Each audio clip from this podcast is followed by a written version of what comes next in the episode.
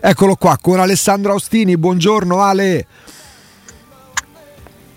Buongiorno Augusto, come mi sentite? Tutto bene? Benissimo. Stiamo tentando uno Skype in esterno. Benissimo, beh, benissimo, te devo dire, col vento oh, che c'è fuori oh, non si sentono rumori di fondo, è perfetto, come se fossi oh, in una stanza oh, proprio chiusa ermeticamente, senza finestre. Molto bene. Eh, Alessandro, eh, due giorni dopo il campionato, insomma, con la uh, vittoria del Bologna di ieri, con uh, vabbè, la giornata che si è conclusa, pure quella del Lecce, pure il pareggio tra Verona e Lecce, si ritorna nelle coppe e noi ripartiamo da una statistica che deve essere una specie di piccolo alert. La Roma si è complicata la vita in Europa e consapevoli lo saranno sicuramente per la Trigoria che il cinquanta per cento delle squadre che partecipano alle coppe in Europa, non solo le italiane, il turno successivo un campionato al di là dell'avversario non vincono la partita. La Roma in questo, in questo momento, soprattutto in campionato, perché per paradosso può qualificarsi da seconda pure se pareggiasse dopodomani in casa del Servette, in campionato visto che c'è il Sassuolo c'è ancora la necessità di vincere, non basta aver battuto l'Udinese. Allora la Roma purtroppo ha fallito una partita che ne voleva quattro. È vero. Eh, perché era un'occasione veramente irripetibile quella di, attraverso una partita, eh, cancellarne veramente quattro, perché sarebbe stata inutile quella di giovedì, sarebbe stata inutile l'ultima in casa con lo Sheriff e soprattutto avresti saltato poi eh, andata e ritorno dei sedicesimi, che è sempre un'insidia visto che vai a giocarli comunque con una squadra che retrocede dalla Champions League. Per quanto, se andiamo a dare uno sguardo alle classifiche attuali dopo quattro partite della Champions, non vedo stavolta tantissimi squali, no? Come li, mm, mm, li definì Mourinho lo scorso anno. Però la Roma ha ancora secondo me intatta la possibilità di saltarne almeno due di partite, quelle lì. Eh, io resto convinto che lo Slavia Praga potrebbe non fare sei punti. Noi ce lo chiedevamo potrebbe. con Riccardo, eh, non penso in casa col Servette, forse in casa dello Sheriff, che però è ultima del girone. Boh. Allora, lo Sheriff è tuttora in corsa per un posto in Conference League. Mm, quindi non vedo per quale motivo non dovrebbe giocarsi la partita con lo Slavia. Fino a quando può considerarsi in corsa per il terzo posto che porta in Conference League, almeno diciamo la motivazione sportiva di classifica c'è. Secondo me c'è più differenza tra la Roma e Slavia Praga di quanta non ce ne sia tra lo Slavia Praga e lo Sheriff. Sì, sono d'accordo. Uh, però è chiaro che se loro fanno il loro dovere, eh, vinceranno, faranno sei punti e chiuderanno a quindici, un girone eh, clamoroso, eh, perché insomma chiudere... chiudere praticamente con cinque vittorie su sei partite, perdendo solo quella dell'Olimpico, insomma sarebbe storico penso per lo Slavia Praga, no? Parliamo de- dell'Europa League, cioè non della Conference. Eh, però vediamo, eh, io resto convinto proprio a livello statistico che una partita la può sbagliare lo Slavia, Dovre- ma non sono così sicuro che la Roma ne vincerà due, due su due. Altre, cioè, non, non sono sicuro per lo Slavia, non sono sicuro per la Roma. Diciamo che domani è, dopodomani è l'ultima vera insidia, perché comunque vai a giocare fuori casa sul campo di una squadra che a sua volta è in piena lotta per arrivare terza, tecnicamente è ancora lotta per arrivare seconda, poi non succederà, però perché il Servette non dovrebbe crederci? Mi sembrano mm, molto limitati tecnicamente, tatticamente. Ma pure la squadra, squadra meno male, è, è vero che hanno tre punti in più rispetto alla, che hanno tre punti in più rispetto allo Sheriff, però mi sembra una squadra con poca malizia, proprio una squadra svizzera, mi sembra una squadra che eh, al suo perché. Poi all'andata lo dissero, questa però è una partita della vita, una partita della storia contro un avversario del genere, contro è la partita da... sì, e stavolta è l'evento anche per, per loro, che tornano dopo venti anni eh. nelle coppe europee e ospitano la Roma di Mourinho, quindi attenzione, no? Anche all'atmosfera, che per carità si va in Svizzera, cioè, non si va in Turchia o in chiaro. Grecia, eh, non è che sarà una bolgia, però comunque per loro è l'evento principale che aspettano da mesi, per la Roma molto francamente no, quindi c'è questo rischio qui, no? della, della tensione che magari può essere massima da una parte e non al top dall'altra. Uh, poi siamo sempre alle solite, cioè se la Roma fa valere i suoi valori la partita la vince, e, e secondo me c'è anche la voglia di cancellare quello che è accaduto a Praga, no? Perché tu puoi fare puoi cadere una volta, poi quella dopo cerchi di rialzarti. eh, quindi insomma ha discreta fiducia poi per l'esito finale, ma non mi aspetto una passeggiata. Uh-huh. E se la Roma dovesse vincere, cioè do, secondo me dopo domani davvero si capisce mm. chi sta davanti alla fine delle partite di giovedì. Molto probabilmente vincerà eh, sì. il girone, però comunque resterà tutto sul filo teoricamente fino all'ultimo, eh, eh, e quindi è talmente importante passare un turno in anticipo che la concentrazione deve essere massima, anche perché l'Europa League continua a essere la prospettiva più allettante della Roma, secondo me. È vero che la Roma è tornata in corsa per la Champions prepotentemente a livello di classifica, di punti, di risultati. Il campionato iniziato per Mourinho alla quarta giornata è un campionato da Champions, no? Questo ci dice la, la classifica, almeno non da scudetto ma da Champions sì, eh, però io continuo a credere che poi l'attenzione da febbraio, marzo in poi rischia di spostarsi di nuovo molto sull'Europa. eh, faccio... stare agli ottavi mentalmente è tanta roba, eh? Perché ti cominci a fare il conto delle partite, cioè la Roma di Mourinho non ha mai perso un turno a eliminazione diretta, mai. Eh sì, la garanzia è quella. La e garanzia è che quando arrivi là puoi arrivare in fondo, a meno che non sia la Champions, se rischi di incontrare uno dei, dei, dei, dei giganti che, che possono mangiare te, la Roma, Mourinho e tutti, cioè quella ci sta. Così come, certo, così come non dà garanzie in un lungo percorso come quello del campionato la Roma di Mourinho, anzi finora ha dimostrato che poi alla lunga non regge, dà estreme garanzie, massime garanzie per il percorso europeo, eh, e quindi io credo che tutto questo vada tenuto in mente nella preparazione della partita, mentre la si gioca, eh, nella cioè scelta la... De, per la scelta degli uomini per la scelta degli uomini in parte, cioè l'eventuale nuova impresa, addirittura sogno di una terza finale consecutiva europea che diventerebbe leggenda, eh, passa anche per Ginevra, cioè un pezzettino di questa marcia te lo devi costruire là.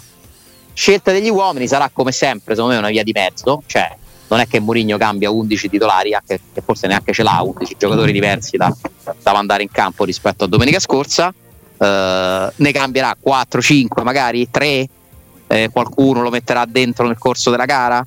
Eh, ora poi possiamo parlare, no, de, de, de, delle singole situazioni, c'è qualcuno che ha bisogno di riposare, eh, di non rischiare, più che altro magari Dybala te lo puoi tenere inizialmente in panchina. Beh, lo con lo Slavia Praga in casa, la partita praticamente chiusa dopo mezz'ora, eh, in coppia con Lukaku, ma Dybala all'epoca era indisponibile, ci fu Lukaku, ehm, El Shaarawy, eh, che fece pure gol, potrebbe essere una soluzione, però allora stamattina però leggevo... c'era il derby, tra c'era l'altro derby. Sì, è vero, però leggevo è molto diverso, eh? Sì, leggevo sul Tempo stamattina, credo fosse di Lorenzo, perso il pezzo, eh, della possibilità che rimanga a casa ad allenarsi, eh, Renato Sanchez, e ci può stare perché insomma Mourinho ha spiegato che sta bene dopo un infortunio occorsogli la settimana eh, prima della, della, del ritorno del campionato, eh, però leggo anche per le condizioni avverse potrebbe essere deciso di tenerla a casa.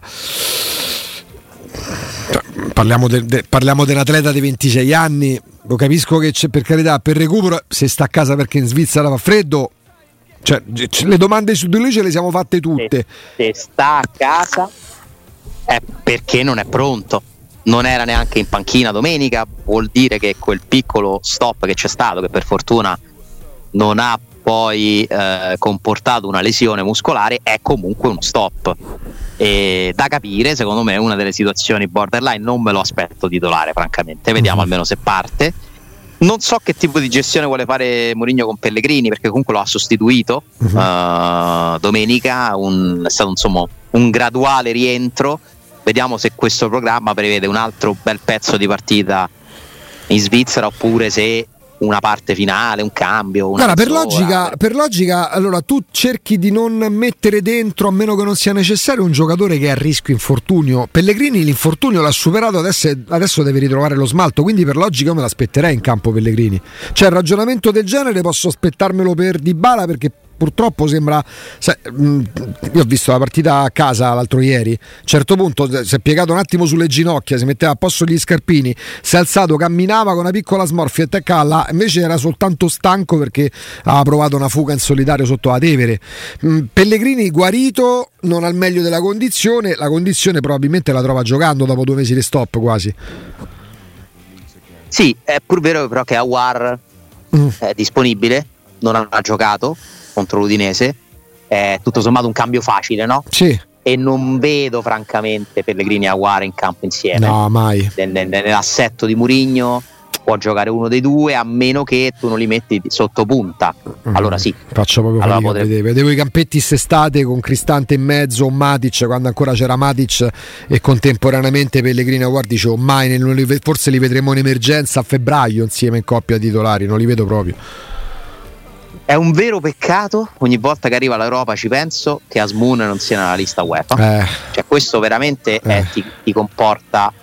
Ma lo sai, è un peccato per lui, perché secondo me attraverso l'Europa Azmoun potrebbe diventare ancora più protagonista. Sì, sì, sicuro. Sta iniziando a fare cose importanti, ha segnato un gol molto importante con il Lecce, ha partecipato alla realizzazione del gol contro l'Udinese, però ogni volta poi no, per lui le settimane... Sono, sono un po' vuote perché non può partire, non può partecipare, purtroppo lì non c'è l'alternativa, eh, sono le conseguenze del non mancato rispetto del fair play finanziario, a proposito no, no, di, sì. di tanti discorsi che facciamo, più che Christensen il vero pecc- perché lì comunque hai Zalewski, no, la possibilità di, di rotare più uomini. Azmoun è un peccato perché Azmoun io ho l'impressione che abbia superato Belotti, eh Sì, le sì, ormai sì. Nelle gerarchie ci dicono che il primo cambio in attacco è lui. Sì, ma pure e quello tu che dice non Mourinho, hai il primo dice... cambio in attacco. Eh. E non è che potevi togliere però Belotti dalla lista UEFA, eh? mm. Cioè è stato obbligato, sì, perché sì. è un problema di iscrizione di nuovi acquisti. Esattamente. E tu potevi decidere quali nuovi acquisti mettere. Tu eri allo stadio, domen- era allo stadio domenica. Sì, allora, sì, il stadio. Telecronista della partita, la seconda voce, mh, anzi il bordocampista raccontava quello che succede quando poi la Roma poi si porta in vantaggio sul due a uno. Mourinho era pronto a mettere dentro pure Belotti, la Roma fa gol, Mourinho dice a Belotti guarda aspettiamo, no adesso no, e, e dice il telecronista, il bordocampista, Pellegrini che nel frattempo era uscito rincuora Belotti perché era pronto a entrare. A me mi ha ricordato tanto la scena con oh mio mm. Dio, con Solbakken, cioè nel sì. senso che Solbakken non era più al centro dell'attenzione di Mourinho, praticamente non c'è mai stato. Non dico che Belotti sia uscito dai radar di Mourinho, ma quello che dici te, in questo momento il primo cambio è Azmoun, e eh, quindi non avere il primo cambio in attacco, cioè è, è un problema, è una limitazione. Peraltro non so cosa dovresti fare per, se hai la possibilità di fare qualcosa per gennaio, per come funziona ah, dici, il transfer metterlo. Balance penso di no, no. Cioè mm. penso che tu dovresti vendere qualcuno eh sì. per creare spazio in quella lista, no? Mm. Eh, da capire, da capire meglio quello che succederà a gennaio, eh, però è una risorsa che ti sta mancando. Cioè io a Smulla domani l'avrei visto titolare eh. sì. E invece domani forse quasi come ricompensa, ma non solo, perché su di lui ci ha puntato lo, quando ancora non c'era Lukaku giocava lui. Forse la soluzione è vedere be, di nuovo Belotti dal primo minuto con Lukaku dopodomani. È una possibilità secondo me. Mm, attenzione anche a El Shaarawy, El Shaarawy stesso che è caldo, sì. gol in nazionale, gol con l'Udinese, ha giocato da esterno, potrebbe giocare di nuovo lui in attacco. Mm, lo sai che sta. Secondo me ci sta più El Shaarawy di Belotti. Eh sì, perché loro perché hanno giocato. Se sì. gioca Lukaku, cioè alla fine lì Mourinho ovviamente come prima opzione preferisce avere un attaccante di un certo tipo, no? Più strutturato, è più strutturato di Lukaku, non esiste nessuno al mondo praticamente, e uno un po' più di movimento, più agile, seconda punta, qualità, capacità anche di fornire assist. Dybala Lukaku è la coppia perfetta, e il Shaarawy Lukaku è più coppia secondo me di Belotti Lukaku. Sì. Cioè, io credo che Belotti giocasse per mancanza alternative in coppia con, con Lukaku. Eh. Eh, Azmoun è un po' una via di mezzo, è un po' un numero undici. Azmoun, eh, il vecchio numero undici, però la, non mi sembra una coppia molto ben assortita. Belotti Lukaku, detto questo, potrebbero giocare, perché no? Ci sta. Ci sta, ci sta che giochi Bove, secondo Bove me. Bove me l'aspetto, sì, anche giochi, perché è entrato molto bene. Che, sì, ci sta che giochi Zalewski. Sì. Dove non puoi cambiare, continua a essere in difesa, a meno che non arretri Cristante per dare un turno di riposo magari a Llorente, che è uno che soffre un po' gli impegni ravvicinati, mentre Mancini e Indica da questo punto di vista sembrano dare delle grandi garanzie. Senti, non ci sono Palizzi, prima l'abbiamo sentito con piacere, non c'è Corallo ancora per un paio di giorni, eh, quindi possiamo parlarne, ma in modo tale che t- t- tanto noi non ci accendiamo sul mercato. Ti sorprenderesti se a breve leggessi, che ne so, da qualche parte che magari eh, per gennaio, visto che un difensore teoricamente dovresti prenderlo, ma le risorse sono limitate dal fair play, di uno scambio di prestito col giocatore che potrebbe andare via, mh, se fosse se fosse Çelik, eh, visto che tu comunque hai Christensen e, e, mh, e Karsdorp e eventualmente Zalewski a destra, hai la necessità di prendere un, un difensore centrale. Sì, Çelik può fare pure il centrale ma inadattato, ne gioca sempre meno. Ti sorprenderebbe se trovassi qualcuno che ha bisogno di un esterno, ricordandosi chi era comunque Çelik a Lille, non Cafu, ma un buon esterno, che qua a Roma sta andando molto male. Tu ci hai visto lungo. Eh... No, beh, mi, mi dispiace perché ah, capito, però... ma, non che, ma non è che ho detto qua scarso. No, eh. l'hai paragonato a Torosidis. Siccome io detestavo Torosidis, te, te volevo salta al collo quel io giorno. Ma dese- pure... Noi non detesto né Torosidis né Çelik, ma appartengo a una, a una categoria ben precisa: ah. i giocatori medi, secondo me. Uh, guarda, sì, ci potrebbe stare, però attenzione, ritorno al discorso di prima: se non hai Christensen in rosa europea, ah, quello. Eh, secondo me Çelik ti serve, eh. mm. Però se c'è Zalewski inserire... eh, ma Zalewski non è non, non è, è intanto non è un esterno destro, non è quel tipo di giocatore, quindi secondo me alla fine Çelik è comunque una pedina utile, eh. mm. non è mai una prima scelta, mai, per Mourinho ormai la prima scelta, abbiamo capito, è Karsdorp. Sì. eh, Karsdorp era uscito dai radar semplicemente per aver litigato sostanzialmente sì. con Mourinho, con la società, rientrato quel caso in qualche modo. Il problema di Karsdorp è che è un altro che non riesce a fare tutte le partite di seguito. Çelik per esempio può giocare secondo me col, col Servette, eh, è sì. un altro cambio, cioè, se non gioca può, può essere un'indicazione.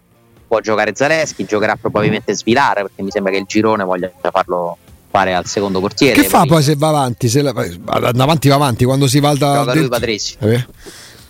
mm. gioca Rui Patrício, cioè non ci stanno proprio dubbi secondo me. Cioè non è che Mourinho si metta a fare sti, sti no. ragionamenti, ho paura che sfidarci, ma non gliene frega assolutamente nulla. È uno che va molto sul concreto, quando si fa sul serio, dentro fuori, gioca Rui Patrício. Poi vinci un'andata cinque a zero, speriamo, allora al ritorno gioca Svilar, ma il primo portiere è Rui Patrício, e le, le Europa League da sedicesimi oppure ottavi direttamente in poi diventa sì, perché... un obiettivo primario, e non ti puoi permettere di fare nessun tipo di, di cambio, far riposare gente, a meno che non abbia problemi fisici Rui Patrício o di altra natura. Vabbè. Per me giocherà, giocherà, sì. giocherà lui, anche perché gli allenatori quando si entra nel cuore della stagione non possono fare gli psicologi, in senso se, se, se, sono sempre puntato su allenatori, lui, fanno gli allenatori fanno gli allenatori si va, e Mourinho insomma la concretezza direi che, che gli appartiene, direi che è una delle sue qualità migliori. A volte anche, sa anche essere spietato nella sua concretezza. Sì, sì. Senza Conosco dubbio. Pochi allenatori che si fanno pochi scrupoli come lui. Eh, uno che molti ma ti accost... posso dire che su sta roba però ha ragione. No, ma te credo, me... cioè, del fine devi, devi puntare a una fi... cioè, c'è una finalità se va in campo. Sì, ok, i giocatori Svilar tanto sta avendo delle possibilità. Sta dimostrando di essere uno, magari non da Roma, lo vedremo, perché comunque Rui Patrício smetterà con la Roma dal primo luglio. A quanto pare, ah. eh, cioè, allora, se Mourinho e il suo staff avessero intuito che Svilar è invece un portiere pronto nel giro di poco tempo a diventare titolare della Roma, allora secondo me si sarebbe fatto un ragionamento diverso. Il fatto che lui sia stabilmente il secondo portiere è un giudizio, no? Deriva sì. da un giudizio quasi definitivo che ormai è stato dato, ma ci può stare, anche perché insomma dall'altra parte c'hai una certezza. Non è il miglior portiere del mondo, ha dei limiti, soprattutto sulle uscite, insomma, è uno che ha questo difetto, Rui Patrício, però è uno è una garanzia, cioè uno su cui vai veramente sul sicuro, no? È uno dei è una delle certezze della Roma, una delle colonne della Roma, senza essere, per carità, un migliore interprete di quel ruolo, però con tanti problemi che ha avuto la Roma con i portieri, secondo me Rui Patrício ce lo possiamo tenere stretto, cioè non va bene così. Sì, se puoi cambiarlo perché hai delle possibilità di poter anche, esatto. perché, anche perché per prendere, a meno che tu non sia il signore che portò alla Roma Alisson, eh, oggi un portiere decente ti costa quanto Vicario, che sta facendo benissimo al Tottenham, ma venticinque milioni l'hanno pagato. Perché i portieri sono merce rara, hanno ah. un mercato a parte, è un ruolo talmente complicato dove comunque l'aspetto mentale secondo me incide tanto quanto quello tecnico. Poi in realtà questo vale per tutti i calciatori, per tutti gli atleti, però nel portiere c'è quella componente della testa, della psicologia veramente importante, eh, e questo fa sì che diventi, diventino rari da trovare. Se dovessi Però. pescare in Italia, con Riccardo abbiamo parlato più di una volta pure con te di, di, di, mh, di Perin, no? Riccardo buttò là sta cosa un paio di mesi fa. Perin, portiere della Roma, visto che è l'eterno secondo nella Juventus, è affidabile, eh, mi sembra riscontrasse pure il tuo parere favorevole delle altre cose, no Ale? Ma sì, è, può essere una buona idea, uh, buon mercato, non è la mia prima scelta però, nel senso che Perin sarebbe un ottimo secondo portiere, anche nella Roma, potrebbe fare pure il primo, un po' mi spaventa però la sua lunga militanza sulla panchina della Juve, eh? mm. Cioè non vorrei che Perin abbia un po' perso quell'abitudine che è un altro aspetto fondamentale dei portieri, no? Le famose misure. Sì. Non lo so, continuano a passare gli anni e resta lì. Mm, cercherei altro. Eh? Ecco, Con tu... tutto il massimo rispetto per Perin, che non mi dispiace, mi piace soprattutto poi anche come ragazzo, mi intriga come ragazzo, perché mi sembra uno dalla mente sviluppata, superiore, evoluta, quindi sarebbe un bellissimo innesto per lo spogliatoio. Se mi parli di tecnica, vado a cercare prima qualcun altro. Ecco, tu come ti rapporti ai vari De Gregorio del Monza, Falcone del Lecce, gente che fa anche molto bene in squadre?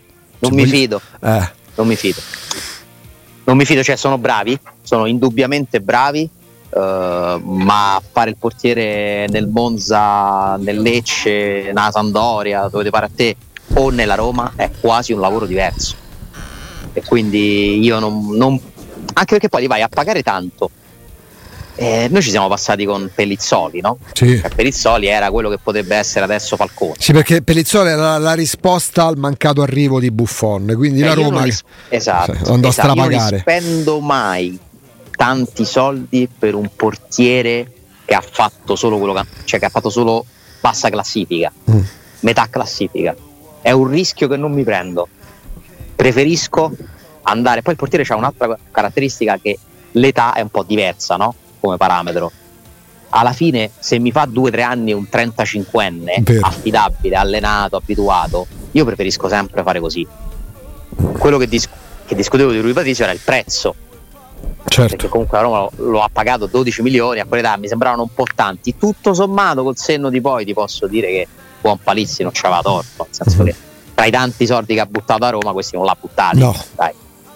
Nel complesso no, anche perché poi vedi, eh, fino a tre anni fa si parlava di Cragno come uno che sicuramente sarebbe stato il futuro, e Cragno è sparito, fa panchina al Monza, eh, osce, mh, gioca in Italia da una vita, non è italiano, sembrava che l'Udinese potesse vendere anche al Real Madrid un altro po' Musso, Musso ha perso il posto, ma è vero che l'Atalanta c'ha Carnesecchi che è un talento cresciuto in casa, però lì devi, eh, dici bene, eh, il verbo fidarsi è...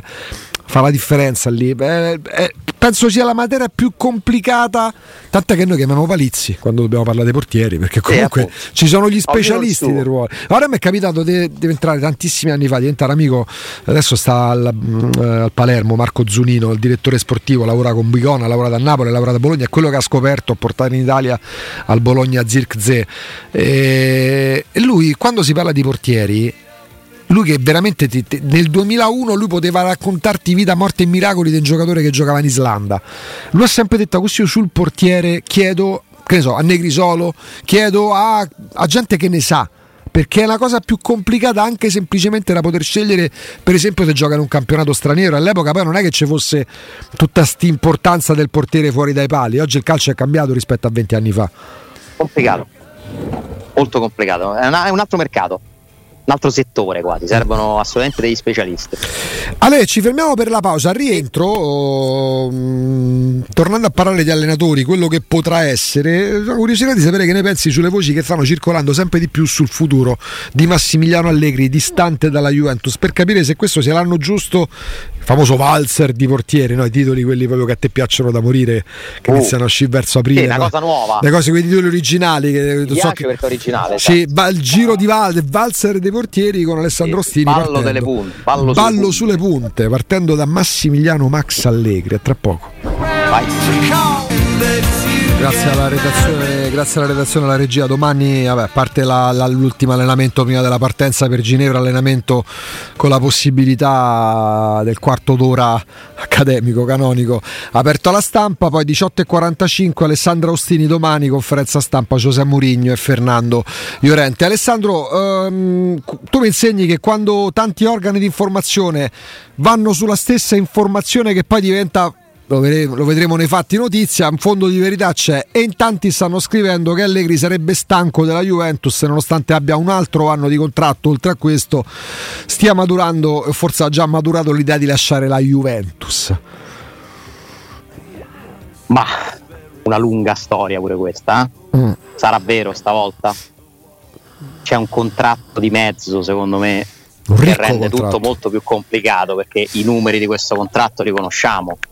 Cioè Allegri è tornato alla Juve con uno stipendio aumentato rispetto alla precedente esperienza, e questo ha fatto sì che quasi uno si legasse all'altro in una sorta di, di prigionia contrattuale. Uh, dipenderà molto, come per Mourinho, secondo me, alla fine dai risultati, da quello che fa la Juventus. Cioè, se, se Allegri, tu immagini, dovesse vincere lo scudetto, addirittura, perché dovrebbe andare via. Se dovesse comunque fare un campionato diverso, vertice fino in fondo con la Champions, magari la Coppa Italia, mh, anche lì sarei più orientato verso la conferma. Io ti, io ti dico che sulla Juventus il vero dubbio che ho è più sulla proprietà, lo sai? Cioè, nel mm. senso, quello che non mi sembra più così stabile a livello di investimenti, voglia di crescere. Cioè, io vedo una Juve post Andrea Agnelli molto più col profilo basso, eh. Mm. anche nella scelta dei manager, cioè, no, mentre nel post Calciopoli ci fu un chiarissimo rilancio a livello di immagine, sì, no? Sì. Poi sono, sono caduti di nuovo in altri errori clamorosi che hanno pagato giustamente a livello sportivo, perché quel modello è, si è rivelato non sostenibile e hanno fatto cose che non si potevano fare, questo dice la giustizia sportiva. Eh, stavolta io vedo un profilo molto molto basso che mi fa pensare quantomeno a una fase di riflessione. Cioè, siamo così sicuri che nel futuro delle loro attività il gruppo Exor veda la Juventus al centro dei loro piani? Eh, Perché c'è stato anche un danno di immagine clamoroso derivante dalle vicende della Juventus, eh? Poi sai, passano gli anni, cambiano gli interpreti, cambiano le generazioni. Cioè, io non so quanto gli Elkan abbiano proprio al centro dei loro pensieri la Juve, così come gli Agnelli, no? I, i primi Agnelli che hanno gestito la Juventus, sì. Poi, per carità, è, una, è un gioiello di famiglia, c'è cioè una storia, una tradizione da, da custodire, è comunque uno strumento di potere, se vuoi, no? Avere la squadra eh più, più tifata in Italia. Però, visto quello che è diventato il calcio, visto quanto costa mantenere una squadra come la Juventus, per me qualche riflessione è iniziata. Non, non mi sbilancio a dirti che la Juventus è in vendita, perché non ho notizie di questo, ma non mi sorprenderei se iniziassero a valutare qualche offerta, anche perché la Juventus, se la vuoi vendere, la vendi. Sì, sì, ti assicuro, sì, che la Juventus la vendi. Ma anche marchio, la marchio Spendin, voglio fa gravina, ma Juventus è un brand, è un marchio, tu comunque vendi, vendi in questo momento più il marchio, per carità, quest'anno stanno ottenendo pure i risultati. Poi però la domanda che ti avevo fatto prima della pubblicità a proposito de, de, del valzer degli allenatori, eh, non so fino a che punto, perché da quando sono entrati in ballo gli arabi con quel campionato là, eh, probabilmente se Allegri lascia la Juventus, eh, guadagnando, rinunciando a un, un anno di contratto da nove milioni fino al duemilaventicinque, probabilmente perché qualcuno gli garantisce ancora più soldi, e quei qual- quegli ancora più soldi te li garantiscono là, quindi è un Allegri che si chiama fuori dal mercato. Ok, libera la panchina la Juventus, ma non si rim- potrebbe non rimettersi in circolo eh, nel giro europeo. Stessa cosa più o meno vale per Mourinho, no? Sì, non lo so, Allegri ha fatto una scelta un po' particolare, cioè lui ha avuto delle possibilità a un certo punto di andare a fare esperienza all'estero, però mh, è come se ci fosse una forza dentro di lui che lo trattenga dentro il sistema italiano. Non è mai stato un nome davvero internazionale, secondo me, Allegri, nonostante le due finali di Champions in tre anni. Non mi è mai sembrato uno mh, che fosse sulla bocca di tutti i maggiori club europei. Ci hanno sicuramente pensato, delle offerte le avute, eh? però è stato meno bravo di Conte a crearsi una dimensione internazionale. Eh, per carità, ha scelto la Juventus, ha guadagnato una valanga di soldi, ha sempre avuto squadre, giocatori importanti, carriera di primissimo livello, però gli è mancato quel passo in più. Eh, se Allegri dovesse lasciare la Juventus diventa un nome di mercato, secondo me, di nuovo, soprattutto per l'Italia, mm. a meno che non voglia andare lui a fare esperienze in Arabia, esperienze esotiche, roba di questo tipo qua. Allora, se non Allegri va in Arabia e resta in Italia, perché io voglio sperare per lui che abbia detto una bugia, per molto spesso si dicono queste cose, no? Per oh, guardare che io sono tornato alla Juventus, ma ho rinunciato al Real Madrid, mi avrebbero di vabbè, il fesso, con tutto il rispetto, se rinuncia al Real Madrid, che è l'occasione in carriera che nessuno bucherebbe. Ipotizziamo non vada in Arabia, lasci la Juventus e rimanga in Italia. Dove può andare Allegri? Oddio, dove può andare? Milan, Napoli, Roma? Eventualmente andasse via Mourinho, eventualmente si liberassero dei Pioli, considerando sì, direi che... di sì. Mm. Milan difficile, perché c'è già stato. Ah beh, vero, là c'è stato. Un'altra proprietà è però. Già, è già sì, altra proprietà, diversi anni fa, è già tornato anche alla Juventus. Eh, ti direi o Roma o Napoli, mm. ma la Roma, ammesso che si che si liberi la panchina, perché io certo, ti ripeto, d'accordo con te. Mai come in queste accadendo, ore sono d'accordo con te.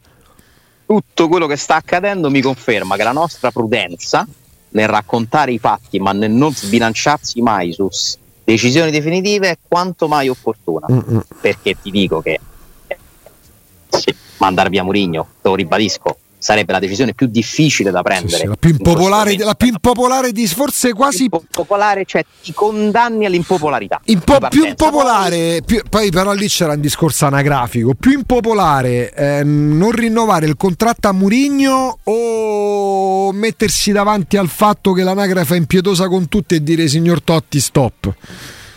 Stiamo lì, è assurdo, ma stiamo lì. Eh.